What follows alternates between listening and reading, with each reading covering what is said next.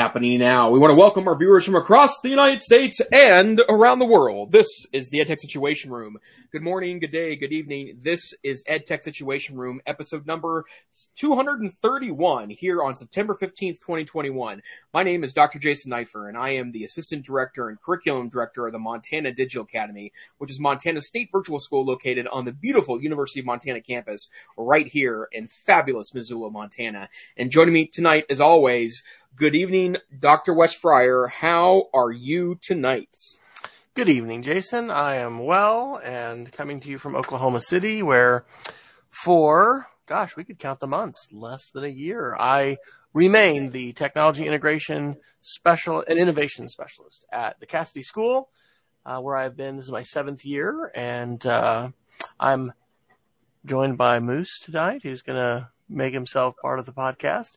Um, we are almost ready to cool down. It's like the mornings here have been have been like it was 68 this morning. It was been low 70s, but I think a nice cold front is headed our way. The rumor was next Tuesday. So I'm guessing maybe uh, you've had some cold weather up there. Maybe have it not, or maybe not. It's getting it's getting chillier. We had a, a long string of, of 80 degree days last week, but uh, our central air is off, which is a good sign. Um, uh, which is becoming more necessary here, and we've had less fires, so the fire danger has gone down. Uh, uh, there's still a, a, number of active fires in the west, but it's it's less so than it was a couple months ago. So we're, you know, September, uh, Montana weather has always been kind of weird, and the seasons sometimes uh, don't transition necessarily in in the way you might think that they should. But uh, we'll we'll we'll see some cooler weather soon.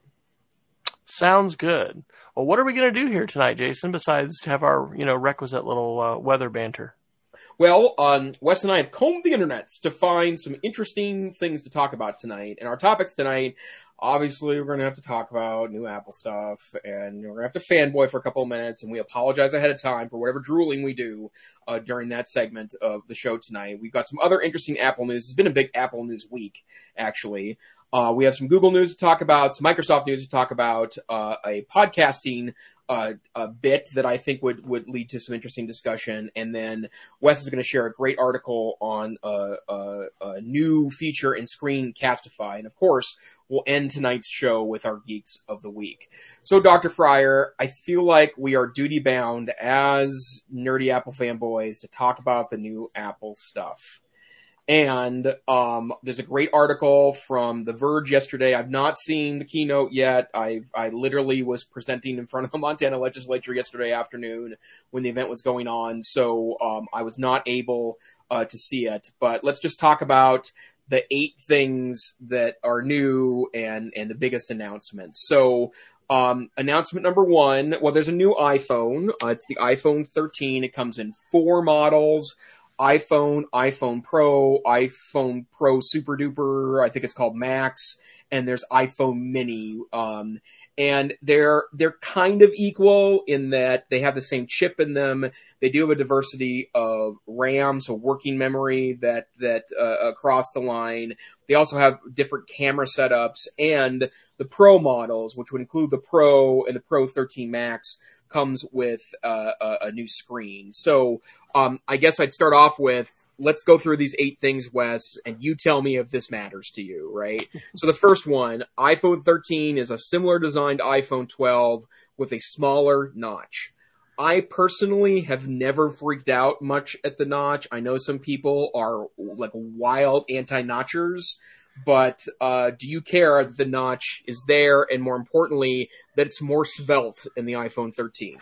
Yeah, not not a big deal. You know, I'm I'm still sporting the SE with the home button, so I'm, uh, I'm calling myself calling myself an old school iPhone user. No, okay, it, it, it's not not a big deal. But I will say this, and it's not one of their items.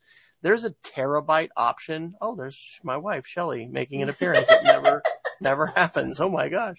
Um, yeah, so a terabyte on an iPhone Pro. So, you know, that's, to me, that's stunning in terms of just a sign of the times of, of where we're at with, with sure. phone. So, but yeah, the notch and, and, and whatever. Um, but I am looking at that going, hmm, yeah, when, what is, what's my upgrade schedule going to be? Probably, anyway, they're still selling the iPhone 12 and 11 and SE. So yeah. all the, all in the lineup. Okay, the second uh, a hardware upgrade that I think is worth uh, uh, talking about is that iPhone has finally adopted a uh, hardware strategy that's existed in a lot of higher end Android phones. It's a higher uh, refresh rate screen. So instead of the 60 hertz, which is what they used to top out at, you can now um, have a display in the Pro and Pro Max that's 120 hertz. And so I have to say that for about two weeks, I used a Razer Android phone. It was a gamer phone or a gaming phone, I guess I should say. Um, that was uh, it, it, wasn't all that popular sale, and I got it for dirt cheap. Um, I ended up returning it because uh, the software was pretty wonky. But I have to say, personally, I could tell the difference. Like it was a much smoother experience um, over the 60 hertz screen. Um, but a lot of mainstream Android phones come with actually 30 hertz screens, so the 60 itself is an improvement. So does this does this uh, uh, tempt you at all, Doctor Fryer? I have crossed the threshold beyond like I've got to get the latest phone, so no. But you know, it, it makes me think of TVs. When we saw TVs, I think go from 60 to 120, and I don't know what they are now with 4K and everything. Um, but it the battery consum the battery life is is huge, you know, and that's essential. And so part of that refresh is this technology that allows it to adapt. So if you need the fast frame rate, when even when you're you know switching between apps or you know scrolling down, um, it kicks in and then it backs off when you don't need it, which is just phenomenal. I mean, oh, one of my overalls is just how incredibly complex this technology is. And, you know, when they say it's capable of something trillion, you know, processor cycles a second or whatever, I don't know, whatever it is. It just, you know, no, who can put their, wrap their mind around it? Um, it, it's crazy. But I, I think the battery, the battery life is, is essential and the fact that yeah. this technology is really going to let your phone not going to you're not maximize you know taking that maximum battery sap out when you're just you know watching a static web page or something like that. I think that technology is is pretty awesome. And certainly has a lot of appeal thinking about longer battery life. That's a, a real practical important thing to everybody. Great. Next uh, feature announced is iPhones add a cinematic mode for video and photograph styles for pictures. And um, I, I, I don't quite understand the technology behind it. I've only read a little bit on it, but my understanding is that it adds a blur style to the background in portrait uh, uh, uh, mode style photos, and I believe you can also do that too in, in in video. So adding kind of a dramatic flair and kind of what a filter might do if you were, uh, uh, you know, an apt Photoshop editor as a photographer. Well, it, it's more than that. So I did watch the whole keynote. Um, I, I kind of watched a little bit of it during the day today, and then I watched the rest of it tonight um, on my my living room TV. Um, I, it's not my geek of the week, but I'll just I'll recommend everybody needs to watch at least the intro. There were more drone shots and drone footage in this, and just the, the, the beginning and end is really a celebration of California and how much Apple loves California and what a beautiful yeah. state it is. But this technology we're talking about um, is the cinematic effect of where you're doing a close focus on somebody like in the foreground and there's somebody in the background and then they turn their head and then the, the background, you know, comes into focus. What's incredible about their technology, and yeah, okay, here we're gushing here. Apple's not paying us to do this, by the way. We just love them. um, you can even do this after the shot. So their technology is automatically sensing where it thinks you're you know, key subject is, and then doing the blur when you've got the cinematic mode enabled. But then, uh, if you want to, you can manually in the shot change who you're focusing on, whether it's foreground or background. But this is what blows my mind is you can actually go in after you've shot the video and you can change the respective focus, you know, after the fact in post production. So, this gets me excited about you know digital storytelling and it just they of course they have a couple filmmakers and somebody's either nominated or won a few oscars and you know they see what they can do uh, you know shooting scenes of some you know a soldier carrying somebody like a, a scene out of platoon and then some you know a spacecraft with something you know things are about to blow up or an alien supposed to come and you know it's it's just incredible footage and but thinking about the effects and the ways that cinematographers, you know, create suspense and they have a whole sort of mini, um, you know, mystery who done it. There's this, there's this painting that disappears from over this mantle. Um, it, you know, it was, it was phenomenal. And I think with those three cameras and the processor and I mean, this is, it's incremental. Of course, every time there's a new iPhone, we see incremental change, but you know, the, the way in which Apple has kind of always wanted to bring pro level capabilities to the consumer and, and allow us all to elevate our game. Yeah, it is just, it's, it's stunning. So, and I don't know of anybody else who's able to do that on a phone at this point. And and so since you watched the keynote, is this a is is is it software? Is this hardware? Is it both? It's both. I mean, they have three. This is only on the Pro, which the Pro Right. has the three lenses. The regular Right. iPhone uh, 13 just has two, just two. But um, it's both. I think it's a function of having all those cameras simultaneously shooting video. You know, focusing at, obviously at different. Um, you know, i i at different parts of the of the um, scene, and then you know, allowing you with software to using its sensors and its its intelligence, it, you know, to to detect that, but then allowing you to go in post production and change it too. So it's it's basically like yeah, become Martin Scorsese or whatever. You know, you can be the the filmmaker who creates these in, you know amazing effects. We've done a few portrait uh, style pictures. We took some of actually our dogs a while back. But I mean, it's really cool. I mean, it, it does look super, super professional. And the fact that you're able to do this in video, again, is sort of like this progression because we had this portrait mode with still pictures and, you know, amazing resolution and detail and then being able to do this fancy, you know, focusing. And now it's in video and it's not just when you're shooting it. It's also after the fact. Awesome. Uh, also, uh, new Apple Watch Series 7 are available. Uh, the, they're, they're a little bigger, although they look svelter, I think. I think that that, uh, was part of making it bigger was that it looked, itself looked smaller. Uh, new watches start at three ninety nine, um, and no release date on this yet. By the way, the phones are available uh, next week. So, um, any thoughts on a Series Seven? And and and Wes, what are you wearing right now? I'm wearing the Series 3. Right. So my first thing on the statistic that jumped out at me, because that's one of the things too about watching this, right? They have so many statistics, so many Yeah. graphs. They pack infographics. Now they're, you know, they've got this just huge, um, you know, like mock up of the iPhone, but all the different parts and they summarize it so well. I mean, it is Yeah. Like it is so good to study as a communication media. I don't know if Apple's going to want to go back to regular face-to-face events. They do these things so well, and it reminds me of what they said about the early days of film, where we just used to have people, you know, take a film of a stage play, and then somebody's like. Ooh, we could take the camera, you know, out of the theater, and then, you know, obviously, Apple is just—it's at another level. But they said in the in the Apple Watch section that they're fitting 50% more text on the screen and they actually have a full keyboard and they don't they have a of course their own name for it as far as being able to you know slide your fingers around and use you know AI machine learning to figure out what you're going to type but um, the reason I'm not ready to just ooh I'm going to have to get this they're still selling my watch Yeah. so this new watch is selling for 400 bucks.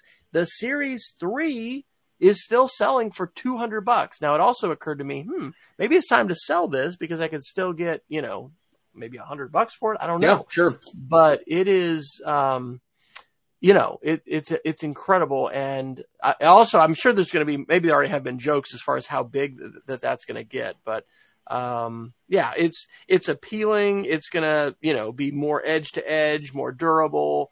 Um, one of the things that they do, and and um, is it Marques Brownlee? Uh, I just started to see his video. He and it like it was made yesterday, right? And it has 13 million views. Um, I'll drop that in the the, the show notes or whatever because it's it- he's a pretty incredible you know tech critic, but also just uh, a really good Apple analysis.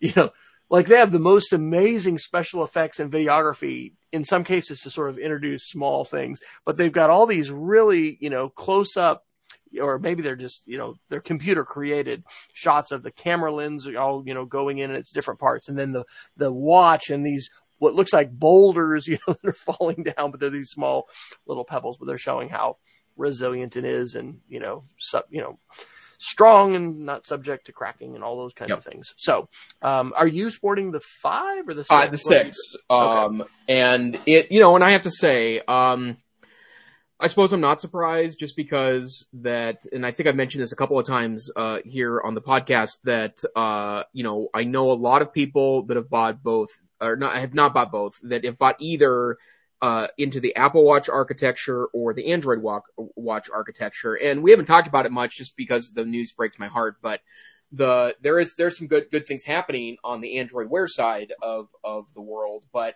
the bottom line is, is that that's a stagnant platform. And almost every person I know that started wearing an Apple Watch is still wearing an Apple Watch. And that's just not something that's true on the Android side. So, I this is it's it's it's not really a temptation for me to upgrade to a seven, and we'll talk about phones here in a second because I am a little tempted uh, to update to a thirteen, um, because there are a lot of interesting deals available right now. But the Svelter watch is a temptation, but I have to say that this this doesn't feel bulky to me. It looked bulky to me when it first came out, and this is the same form factor as the one, but um, or the Apple Watch One. But the bottom line is, is that um, I I've gotten very used to this, and I like the Apple Watch platform quite a bit. I'll stick with the six for now. It looks like you have a good durable Montana band. You know, that looks like yeah, one you can, uh, you know, face bears in the wilderness wearing or something. It's yeah, like it's it's and- a it's a blue leather band. Um, and to get the one I wanted, that didn't ha- I didn't have to wait six weeks. I did get the blue aluminum, um, uh, sports watch model.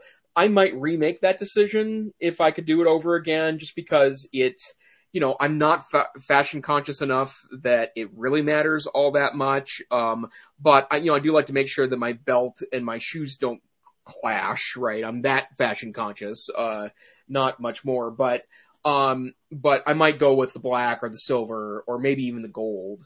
Um, if, if, if I could do it all over again, but I, I wear this every day and, and for me, it's really more about health than anything else. Oh, absolutely. I mean, we'll, the, we're coming up to some of the stuff about health to, to talk about. Um, Peggy's got the, the version four and says she's really tempted by it.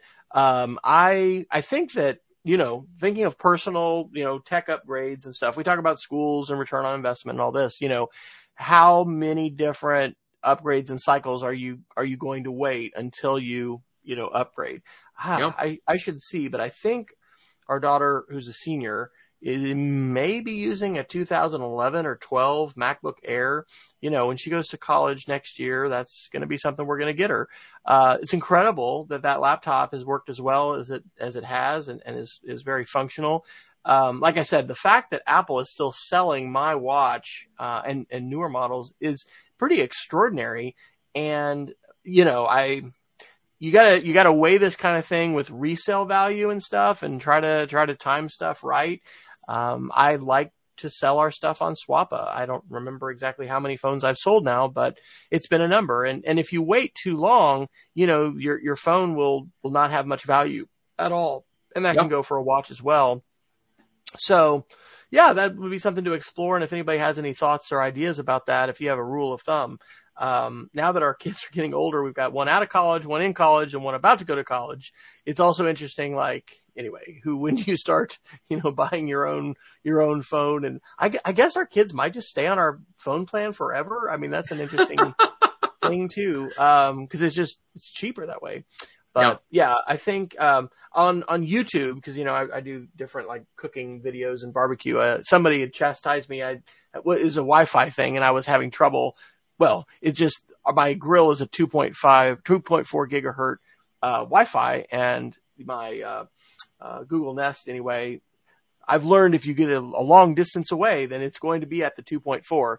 But anyway, somebody was criticizing me for having at that point an iPhone 8. How could you do that? That's probably your problem, you know. And it's like, well, you know, it's not that old, but no, it's how- really not. how how long are you going to let these different you know cycles and updates go?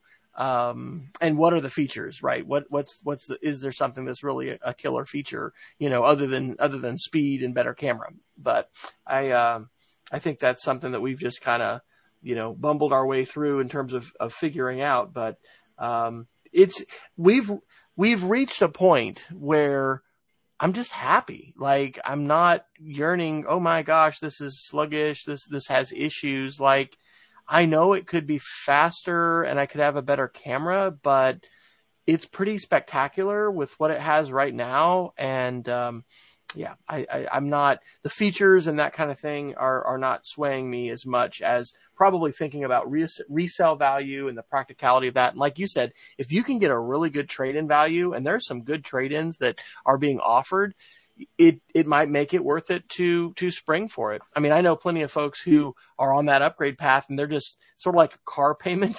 You know, they're always, you know, spending this money and getting this this latest phone. That's what Apple would like us all to do, right? Be on the upgrade every year or upgrade every other year uh, well, plan. Yes, but at the same time, I feel like that they do a better job than literally every other manufacturer in this space of of having their devices last a long time. Like one of the reasons why I feel like that I might even um, update uh, or I might even recommend the new device over a used device, even though that's currently what what what is is other than my watch. I'm I, I've got a used iPad and a used iPhone um, is that they do update them for six, seven, sometimes eight years, and and that's unprecedented, right? Like no one else uh, uh, does uh, uh, you know official updates in that way, and um, you know, that's, that's where, well, uh, we'll I'll wait to the end before I talk about kind of my thinking in regards to updating phones, but, you know, it, the, they keep making the, the, the calculus a little more complex because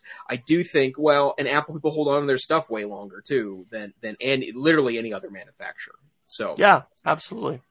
Um, I'm guessing not much to talk about in regards to the new workouts coming for Fitness Plus. Well, I, will say this. So sometimes you know you might think oh i'm always an early adopter. Not not really not with everything. Uh, subscription music was an example you know? I mean i've been was happy for years with the mp3s that i had ripped and the ways you itunes matched it and was like why do i want to pay a subscription? And then you know at some point apple music and then spotify and like oh my gosh it's just incredible to be able to have access to essentially the world's library of music and and then be able to speak into my smart speaker or whatever, or even phone and, and car while driving and just, you know, it's a dream. It's just, it's incredible. But I was a little slow to that. Well, you know, the folks at Apple are pretty smart. Generally, you know, when they take out a floppy disk or they take out a CD drive or something like that, you know, they're seeing the future. And so this whole thing with fitness and having customized um, fitness routines, um, one of my thoughts seeing this, and I've been thinking about this for a while, you know, your point, like this is, this is about health. And there are few bandwagons to be on that w- I think are more universal and like, how can you deny it than be healthy, be well, you know, eat well, get exercise, sleep, take care of yourself, whatever your, my wife has, has been doing this, um, wonderful diet for for four months. She's lost 20 pounds. She's happier than she's been in years. Uh, and her, the, their, their whole thing is all about your why. What's your why? We all have different whys, but like being healthy. So I think I want to give this, this Apple fitness stuff a try. I'm not saying I'm signing up for it right now, but the ways in which it brings personal tracking, personal data, feedback, encouragement, I believe that is definitely one of the transformational technologies that many of us do have on our wrists and in our pockets and we can leverage it. Yes, there can be privacy issues, but again, Apple is really, I believe, genuinely on a good side of the whole privacy debate and and uh, privacy conversation. Having data about how our health is and being encouraged to, you know, close our rings and you know get that exercise. So I'm I haven't tried it yet, but you know, that's, that is an effect that this, watching this whole keynote has on me. And it is a cumulative kind of thing. And I'm more convinced than I was before watching the keynote that, man, there is something to this Apple fitness and all of the choices, all of the ways that you can get exercise. And again, have the data and track that. I just, I think there is a lot of unrealized potential that many of us, my, uh, myself certainly in this group, could could realize uh, in terms of personal health that that the Apple Watch offers. And so I'm glad to see Apple continuing to advance this. And it it it does, we're gushing fanboy here, but it it really does make me love the company even more, right? Because I'm thrilled that so many of the shots of uh, you know the different products and things like that had to they were outside and they of course, they were very, very diverse, very inclusive. There's all these different things you can see about the videos that they made. But I think that that encouragement to be active, to live an active lifestyle, to to to know where you're at, to have your own personal data, to keep it private, like these are things that I really, really like. And watching a video like this and, and, and seeing an event like this encourages me to want to be better and use Apple technology to do that. So, yeah, there you go. This whole thing is like Apple should be giving us a, a, massive, you know, sponsorship. I'm sure it will be just coming in the Patreon account we don't have very yeah. soon. Um, two new iPads. Uh, there's an iPad Mini that has a bigger screen and kind of a refreshed design of the mini piece. Uh, interestingly enough, uh, it's got a USB-C port on it, which is uh, um, in my mind, probably really big news that it Apple seems hesitant to convert the whole line over to USB-C, but slowly and surely they're doing that with iPads. And then there's a new ninth ninth generation iPad, which is just their plain model. It's not the Air, it's not the Pro, it's not the Mini. Um, and both of these come with um, uh, the A13 Bionic chips, I think. Actually, the the Mini is with the 15. This is what I'm going to say. Oh so wow! They're okay, keeping the they're keeping the $300 baseline iPad. Well, it's 320 or something com- commercial, and then educational it's 299. So that that device is still with an A13, you know, Lightning. But yeah, our son has an ancient iPad Mini, and this is making me think, hey, that might be a good Christmas present for him. Yeah. Um, I'm glad to see see them going with the USB C. Me too. I've had an iPad Pro for you know a year or so, um, and I love the fact that I just have to have one charger. Yep. Um, my charger, you know, charges. I mean, not for my phone. I still have to have a lightning charger for that, but I can charge my iPad. I can charge my laptop. And um, anyway, it's one it, it's one of the few times with Apple it's been like ah one less charger, you know. But I think um, the power of these processors is is just you know absolutely stunning. So it's uh, I'm, I'm so glad we've got Chromebooks for our kids at school. I've, I had conversations today with some of our administrators uh, about that. Um, we're power washing devices actually because of a Minecraft glitch and things like that. And I'm I'm thankful for for Chromebooks that we have in our hands, but don't take my iPad away from me, you know, as a personal consumer and even as a teacher, um, because it's it's it's vital. And so I'm glad I'm glad they didn't ditch the mini. Um, yeah, me too. Because there's folks that just love that form factor, and the fact that it has an A15 is, you know, pretty amazing too. Yeah, it is kind of like Peggy says. It's almost like a big phone, and that's what it kind of looked like as well. So if you're if that iPhone's not big enough for you, baby, just get the iPad Mini, right. and then you're well. And in fact, I used an iPad Mini too for a number of years, and in fact was able to sell mine. That's what funded my uh, update to uh, used uh, iPad Air 3 was I sold my my not even being updated anymore iPad Mini 2 for $220 on Swappa. I mean, it had been in case every day of its life. It was in wonderful condition. Um, but yeah, so. And then um, I would also say that uh, new operating systems uh, will be available on the 20th. Uh, it's it's iOS 15, iPad OS 15, and Watch OS 8. And I have been running the beta of iPad uh, OS 15 on my iPad Air 3. And I mean, I certainly see what they're saying in regards to it does, it, it, it's becoming slowly and surely more attractive as potentially a laptop replacement because it, it's, it tries to lean in a little bit to this notion of, of a, of a more desktop like experience. But I, I'm, I'm still not a give up your laptop for an iPad guy, but so far the operating system has been stable. I've been on it since the second beta a couple of months ago, and it's been super great. So um, I will certainly uh, uh, update on all my devices. I I don't feel nothing of mine's mission critical enough that you know my life would be you know completely destroyed if it was a little wonky. So I'll upgrade right away. Not to leave the Apple event, but on a related note to upgrades, uh, you you dropped the New York Times article in there. Um, an Apple emergency security update to close a spyware yes. flaw. Uh, we've the, we've talked about this on the show before. there's this bizarre, you know, cat and mouse thing that happens between hackers and white hat hackers and corporations. Um, in the, mm, I think it was maybe the CNET summary. I don't remember anyway. It was one of the videos that I watched. Uh, they were they were talking about. Uh, maybe it was USA Today. It takes millions millions of dollars to create the kinds of hacks they're talking about here. This has exploited something in iMessage and it's a touchless, you know, thing where you don't have to quote do anything wrong. It's not like you have to be uh, clicking a link that's a phishing link and oh, then somebody sent you an email that said, you know, you got to help the Nigerian prince or whatever. It's not like that. This is something that can actually be sent to your phone. It's touchless and have full control over your phone. It's kind of terrifying. Now, Apple's officially said, and I would have definitely said this too, like most of us are probably not at risk for this.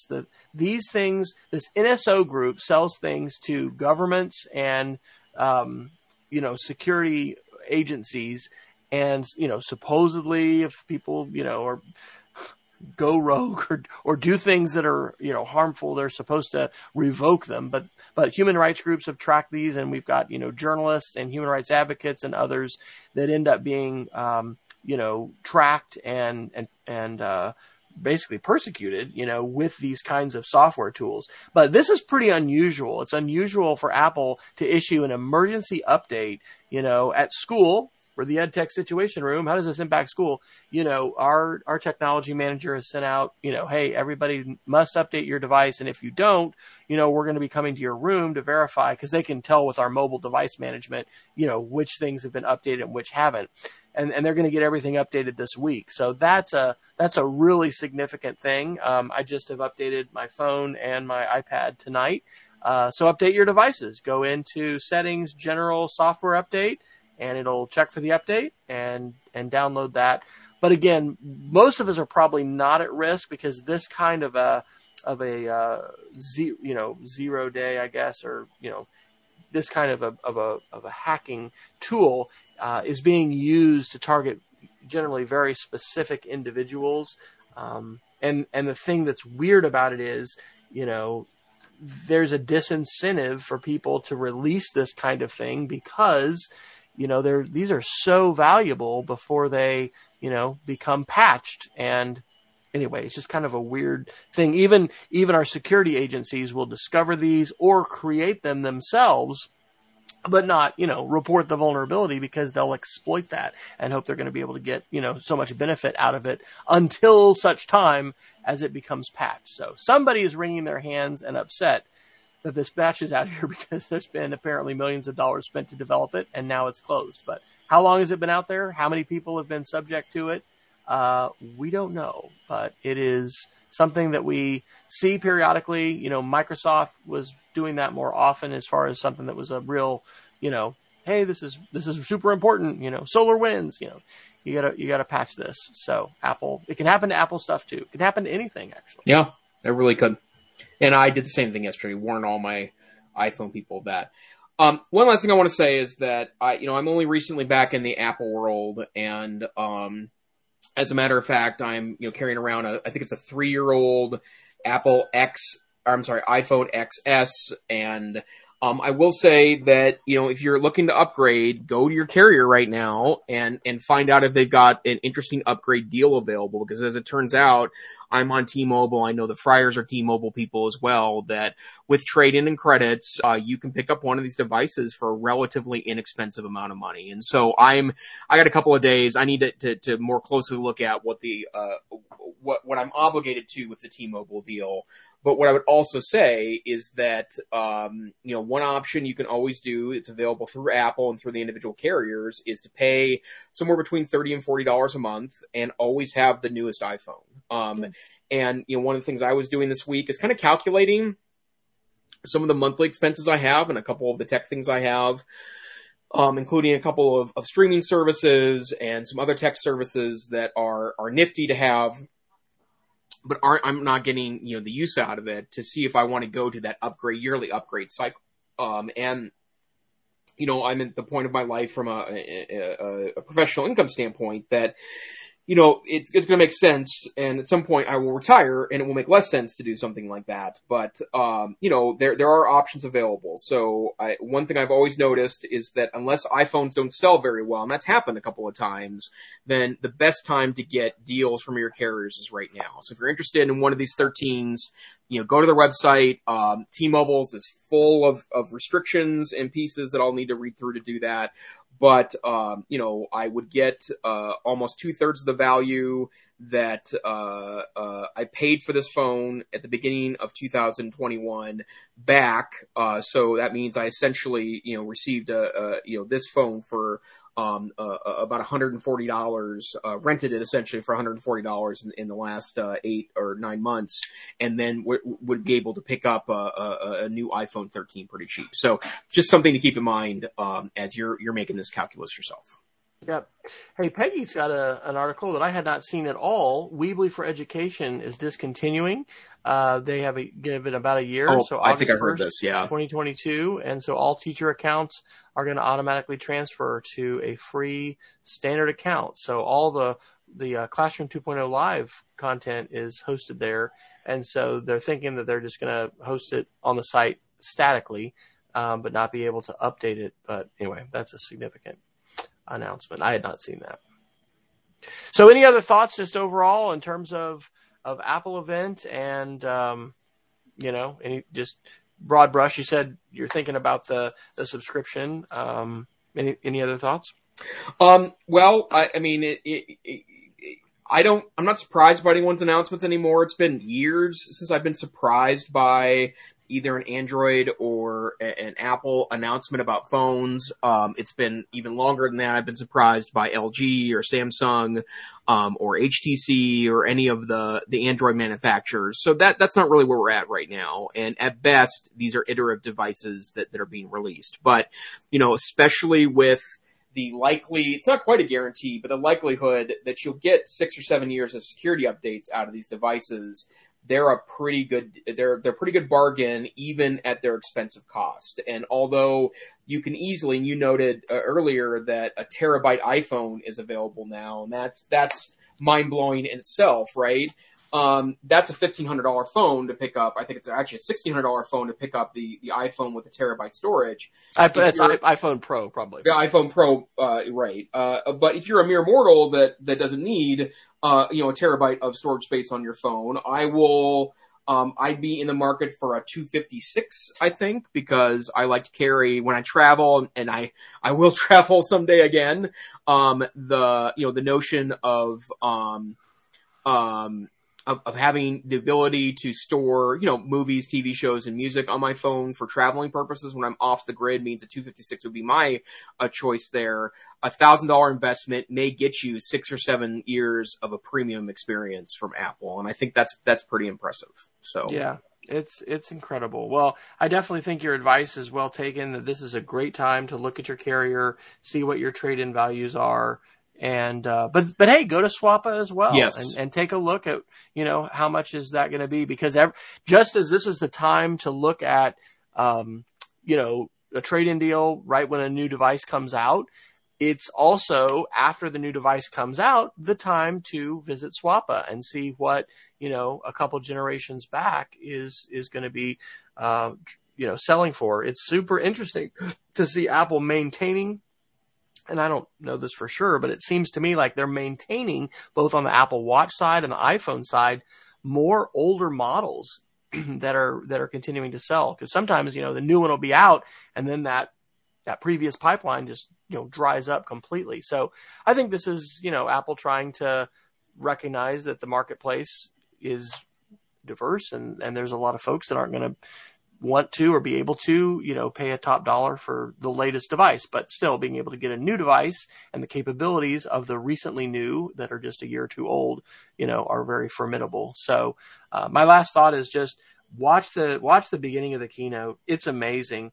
Uh, even the way that uh, Tim Cook is basically in this desert scene at the cl- the intro video and then steps onto the stage you know, the screens that they have, the transitions that they have. I mean, it's just, it's incredible. It's, it, it is absolutely, in my opinion, the best product cinematography that you'll see anywhere um, you know, and if I was teaching a, a, digital storytelling class, or I might even use it with my students just to kind of, we have wonder links and stuff. Although the stuff happening in space now with the launch that just happened with four astronauts, there's, there's all kinds of cool stuff to share. But, um, you would, fanboy, you're such know. a fanboy, oh, Wes. Hey, hey, my wife is, is just raising the next generation of astronauts right now. They've been planning their moon bases and art. She was watching an Artemis video tonight. It was, and this, this is awesome. It's awesome what's going on in space.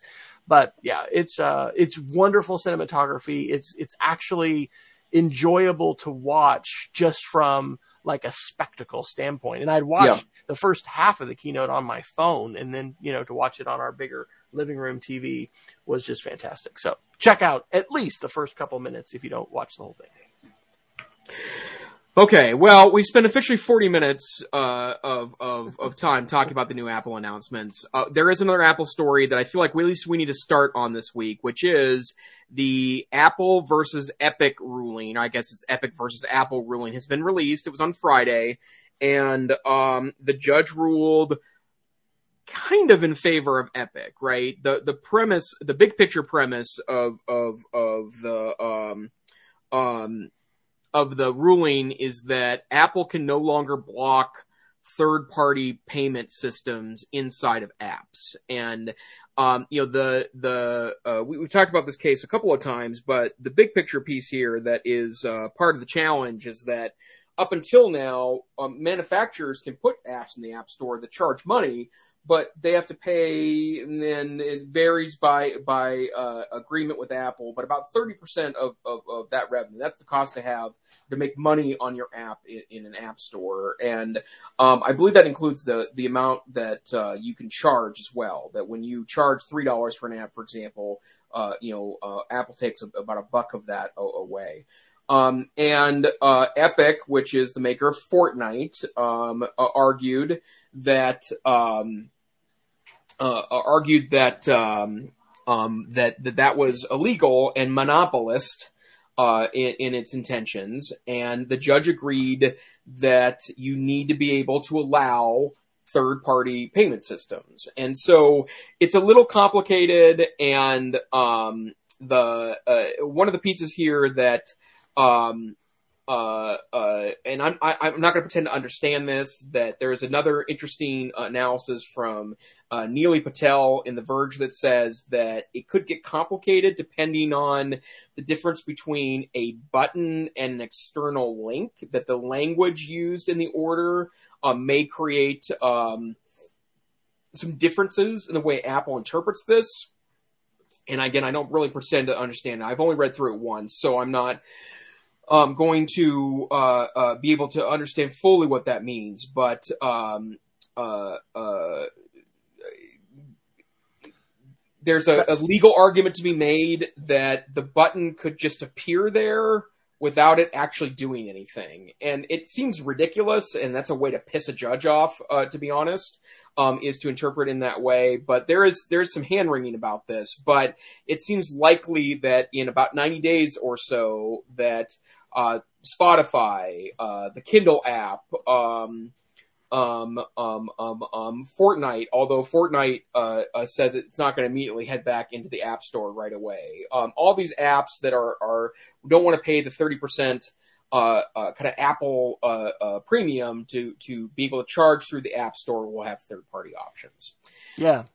Now, the judge fell short and didn't grant a claim that Epic really wanted, which was to declare Apple a monopolist, which means it would be subject then to antitrust legislation. And the judge specifically said that she did not buy the the uh, monopolist claims, and she said making a profit, even a significant one, is not illegal, and she refused to uh, to grant uh, Epic's claim that Apple is a monopolist, and uh, because of that Epic uh, is appealing the decision. They feel like they didn't get enough out of this lawsuit, even though I think the tech media was fairly universal in its insistence that this would put a huge dent in, in Apple's App Store business, uh, to the tune of, of, of potentially upwards of, of five, seven, ten billion dollars a, a year in, in revenue.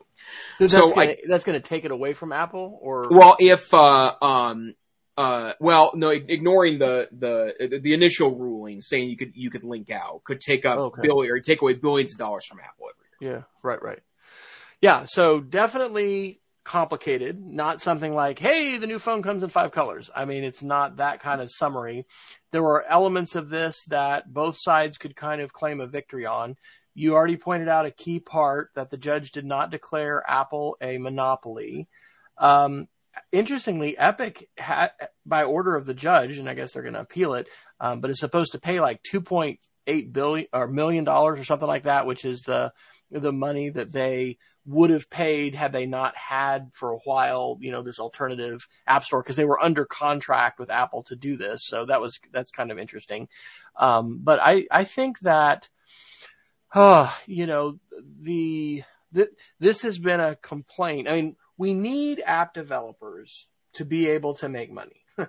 we need app developers to be able to make money more than just the first time they create an app and then you know hey i gave you 99 cents 10 years ago you know where's my where's my updated app i mean that's that's not going to uh, really fly with with most companies and maybe google can you know google can give lots of things away but um, i think it's a good ruling from the standpoint of the app developer um, I think that this points to why, you know, Android is important to Apple, right? Part of the reason why Apple is not declared a, a monopoly is because there's an Android marketplace out there. Um, but you know what will be interesting is to see if this has any kind of impact. I don't think it will on Apple's ability to curate and keep its app store quote relatively malware free. Now we've talked on the show about articles that have said, "Hey, this they're not they're not getting software engineers to review these apps and they're not getting the kind of in-depth security review that they really need. But I think Apple has overall done a better job keeping their app store clean of malware or cleaner, you know, than Android has. At least that's my perception.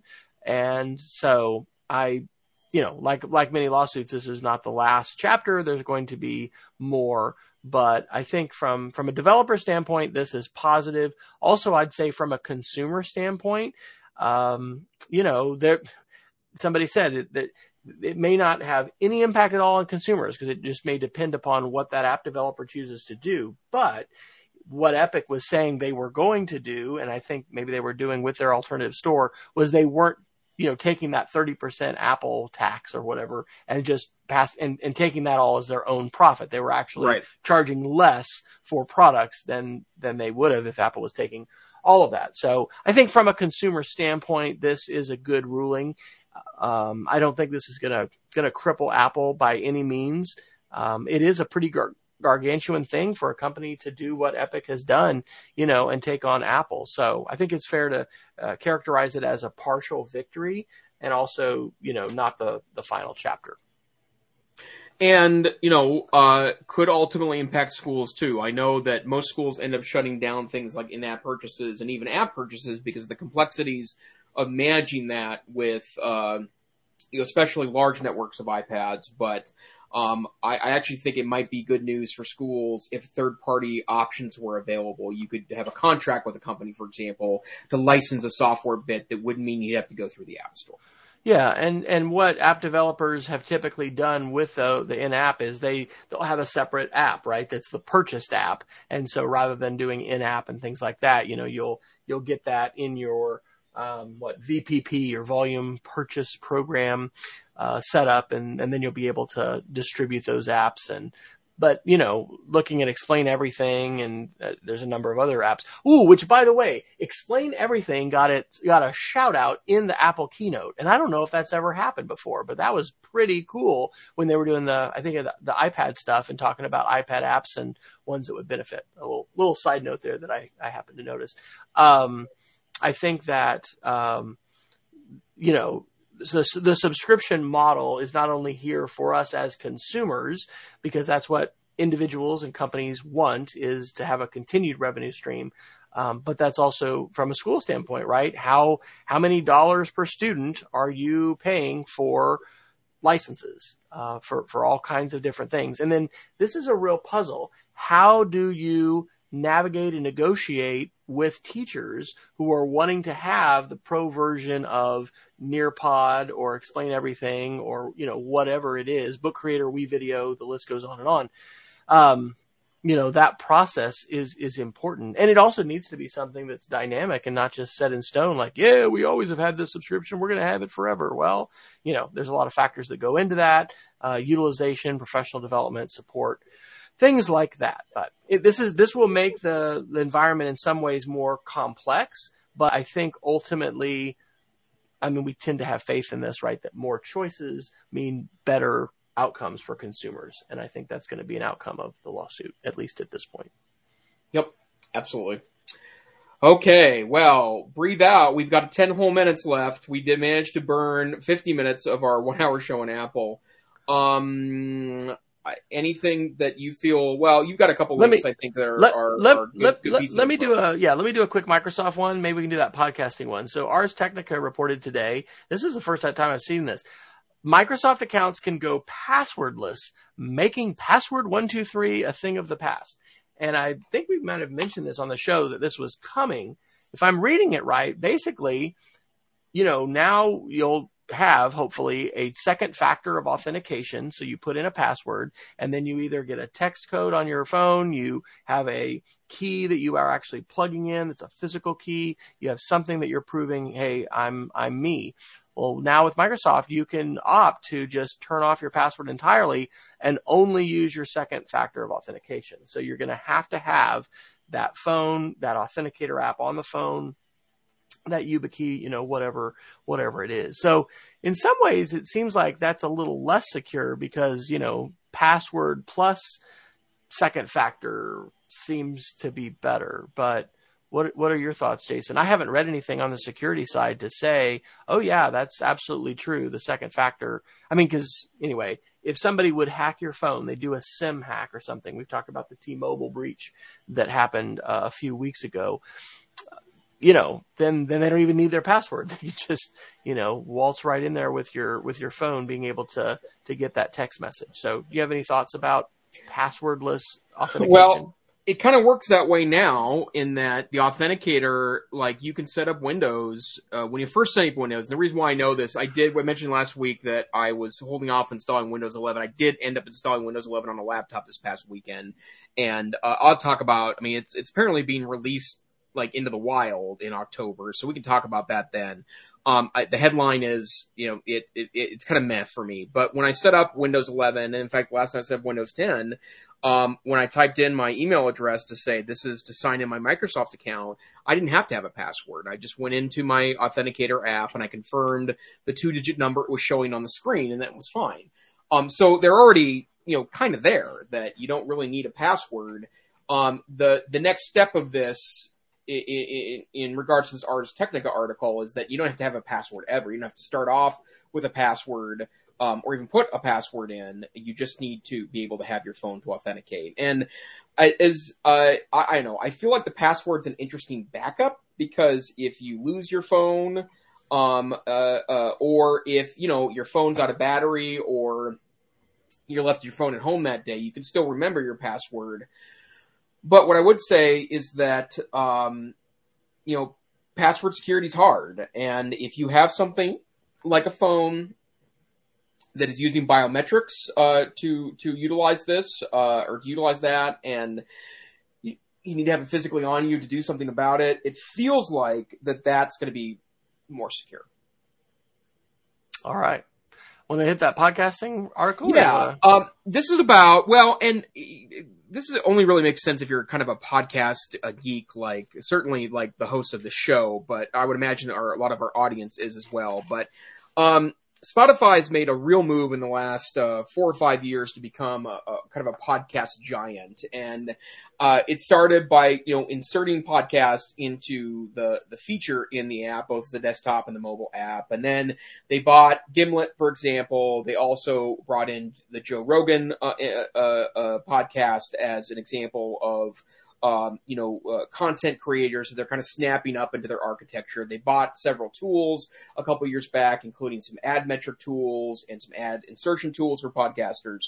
But this article from a 9 to 5 Mac talks about that while that's an interesting play on Spotify's part, power users just don't use Spotify for their podcasting app. And the reason why, uh, and, and well, it mentions this in the article, but I'll tell you my reason for doing that is that the tool is just not that nuanced and powerful enough for what I would consider to be a power podcast listener, right?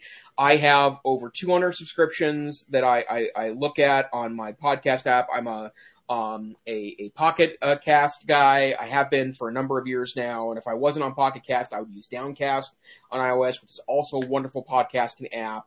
But the auto download features and the archiving features and the playlist features and the up next features that, uh, kind of sort of exist on on Spotify. It, it's just not an advanced experience, in, in, my humble opinion. And I think that's an important uh, lesson for Spotify. That you know the content is part of it. And I guess if if there was a person that was only on Spotify, they haven't done that with like the Gimlet podcast yet, for example. And, and I really hope that they don't.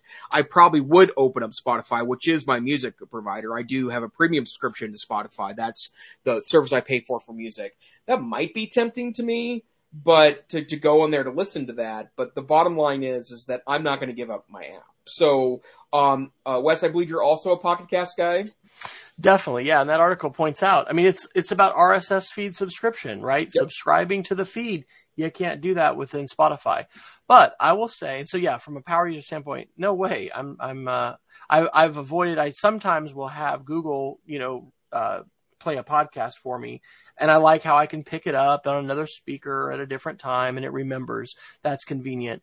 But, um, yeah, from, from the standpoint of someone having tons of subscriptions and not being able to just import them, no way. Now, I'll say Google Podcast does have the import feature. And when I played with that, I did import all of my feeds over there but uh, so, you know, maybe a bit surprising that Spotify doesn't have it. In Spotify's favor, I'll say that I helped my wife Shelly get set up with, you know, we have a Spotify family subscription and with her own login and in her classroom, you know, she has it and she's loving listening to uh, podcasts on Spotify and has discovered new things and, you know, it's a lot of science and she's teaching third grade and if you'd like to have a, a new earworm, tell your smart speaker to play, um, what is it called? Backstroke Raptor. oh my gosh. It's just goofy. But anyway, that's discovery. And so being able to have the intelligence of AI and the algorithms working on what you listen to, what you look like, what you look like, what you um, listen to, and what other people are doing in listening to that are similar to you. That whole thing, the recommendation engine, like YouTube has and, and other things, it's really powerful. And so I will say that, you know, she is benefiting from it, but would certainly not be a power user in terms of podcasts and subscriptions. So, you know, point well taken. I think that's right. For those of us that are heavily invested in podcasts, Spotify is not the platform to jump into. Google Podcasts, maybe, uh, because you can get that benefit of, of Google's AI working for you as far as sharing, you know, recommendations for you. But I'm s- sticking with Pocket Casts, and I'm very happy with it. Oh, me too. All right. Well, Wes, it's 8.59 in the Mountain Time Zone. Shall we Geek of the Week it? Let's do. Actually, let's do Peggy George's first. Peggy shares that she got a great new tool from Steve Dotto. It's called Track My Subs. Helps you manage all of your digital subscriptions. It can be so hard to keep track of. So I had not heard of that, and thanks for pointing that out. And she also shares a link to his demo, and you can't really click that link when we flash that message up there on the screen, uh, but I'll put both of those links into our show notes as Geeks of the Week. And she says awesome. there's a free ver- free version, but it's also affordable, and she plans to pay for the subscription. So again, just like with schools, what are you going to pay for? It's a good thing to add those things up. And if you hadn't sound like you've just done a personal audit, that's a good idea, Jason. If you haven't personally audited all your micro subscriptions, that's a good thing to do and decide, mm, is it something I really, do I need to keep all these? Or maybe you need to ditch them and then get a subscription to get a new iPhone every year. All right. Do you want uh you want me to go with mine next or you want to share yours? Oh yeah, I can do mine quickly. Um we may have even mentioned this before in the past, but I did it over the weekend. It was pretty interesting. Um I went and downloaded all of my Twitter data.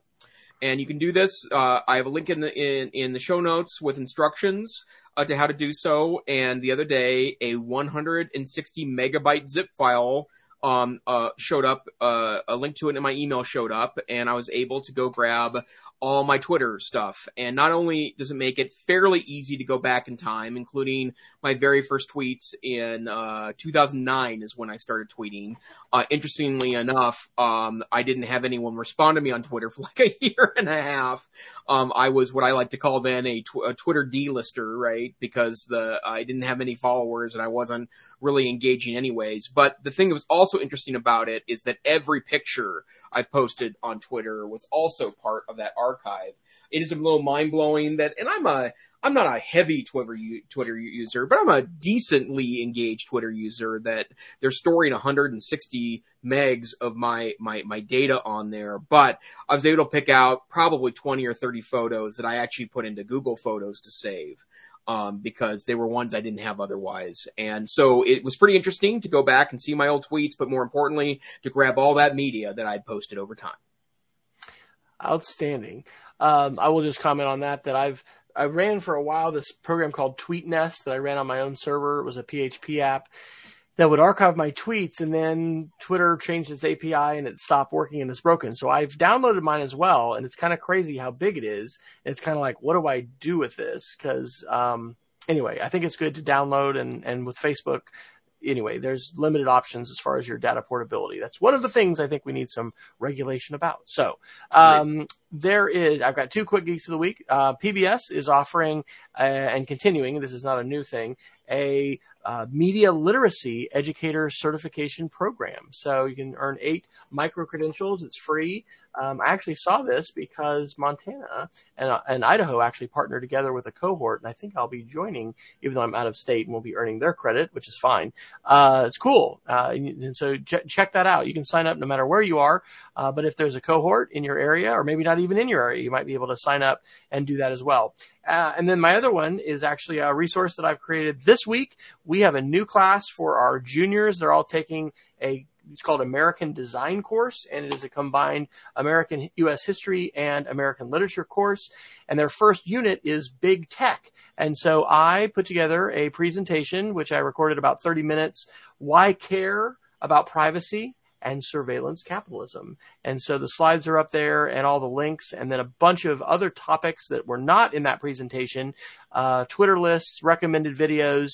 Yesterday, I had a chance to, I don't teach a high school class that often, uh, teach two classes, which were basically Q and A's because we flipped it and the kids had, wa- most of them had watched the video in advance and then we, we discussed it and it was pretty invigorating. And this this EdTech Situation Room is the, one of the main places where I have pondered these kinds of ideas about privacy and surveillance capitalism and the tech correction and a lot of that. So if you want to see a you know, very impressive picture of Jason Neiffer standing in the dark hallway of some Montana high school, I think, uh, or maybe that's at the college. I, I grabbed that off of the web illegally, I would ask, or ask, um, and put that on there, giving him credit for coining the term the tech correction. So anyway, that's just a kind of summation of a lot of my thinking right now about surveillance capitalism, Section 230, um, and and you know three stories of really face, Facebook primarily egregious, just actions, immoral actions that have have led to you know tremendous harms and you know scream out for us to do something to regulate this. Uh, behemoth that is apparently beyond anybody's control. And I listened to about half of it today on my lunchtime walk. I'll listen to the other half tomorrow. This this will be classroom ready for your classroom too. So yeah, use it. Use it if you can. All right. Well, I'm W Fryer on Twitter and I'm wesfryer.com. Um, hey, and I'm looking for assistant professor positions uh, for the uh, 22 23 school year. So I've actually uh, put that out on Facebook and just have uh, one application out there. But if you know of an educational technology uh, position, or I have, I have a curriculum instructor instruction doctorate. So uh, if, if there's a literacy position or a social studies position, but especially a literacy position that is not just about traditional literacy, but media literacy, then hey, I could be your guy. So let me know about that. And I've got a few different friends sending some job applications and it's going to be an exciting, hopefully fall. And we'd love to, you know, know sooner rather than later, uh, where we'll be bound outside the wonderful state of Oklahoma next summer. Awesome. And I'm Jason Knight for Tech Savvy Teach.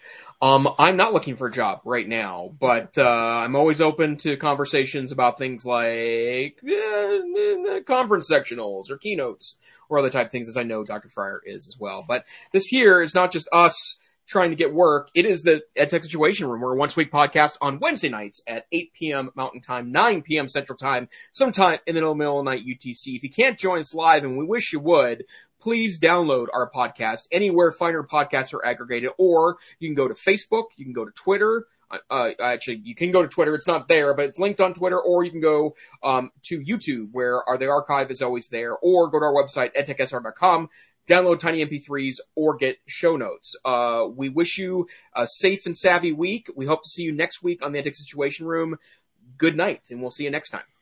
And so ends tonight's 1AR.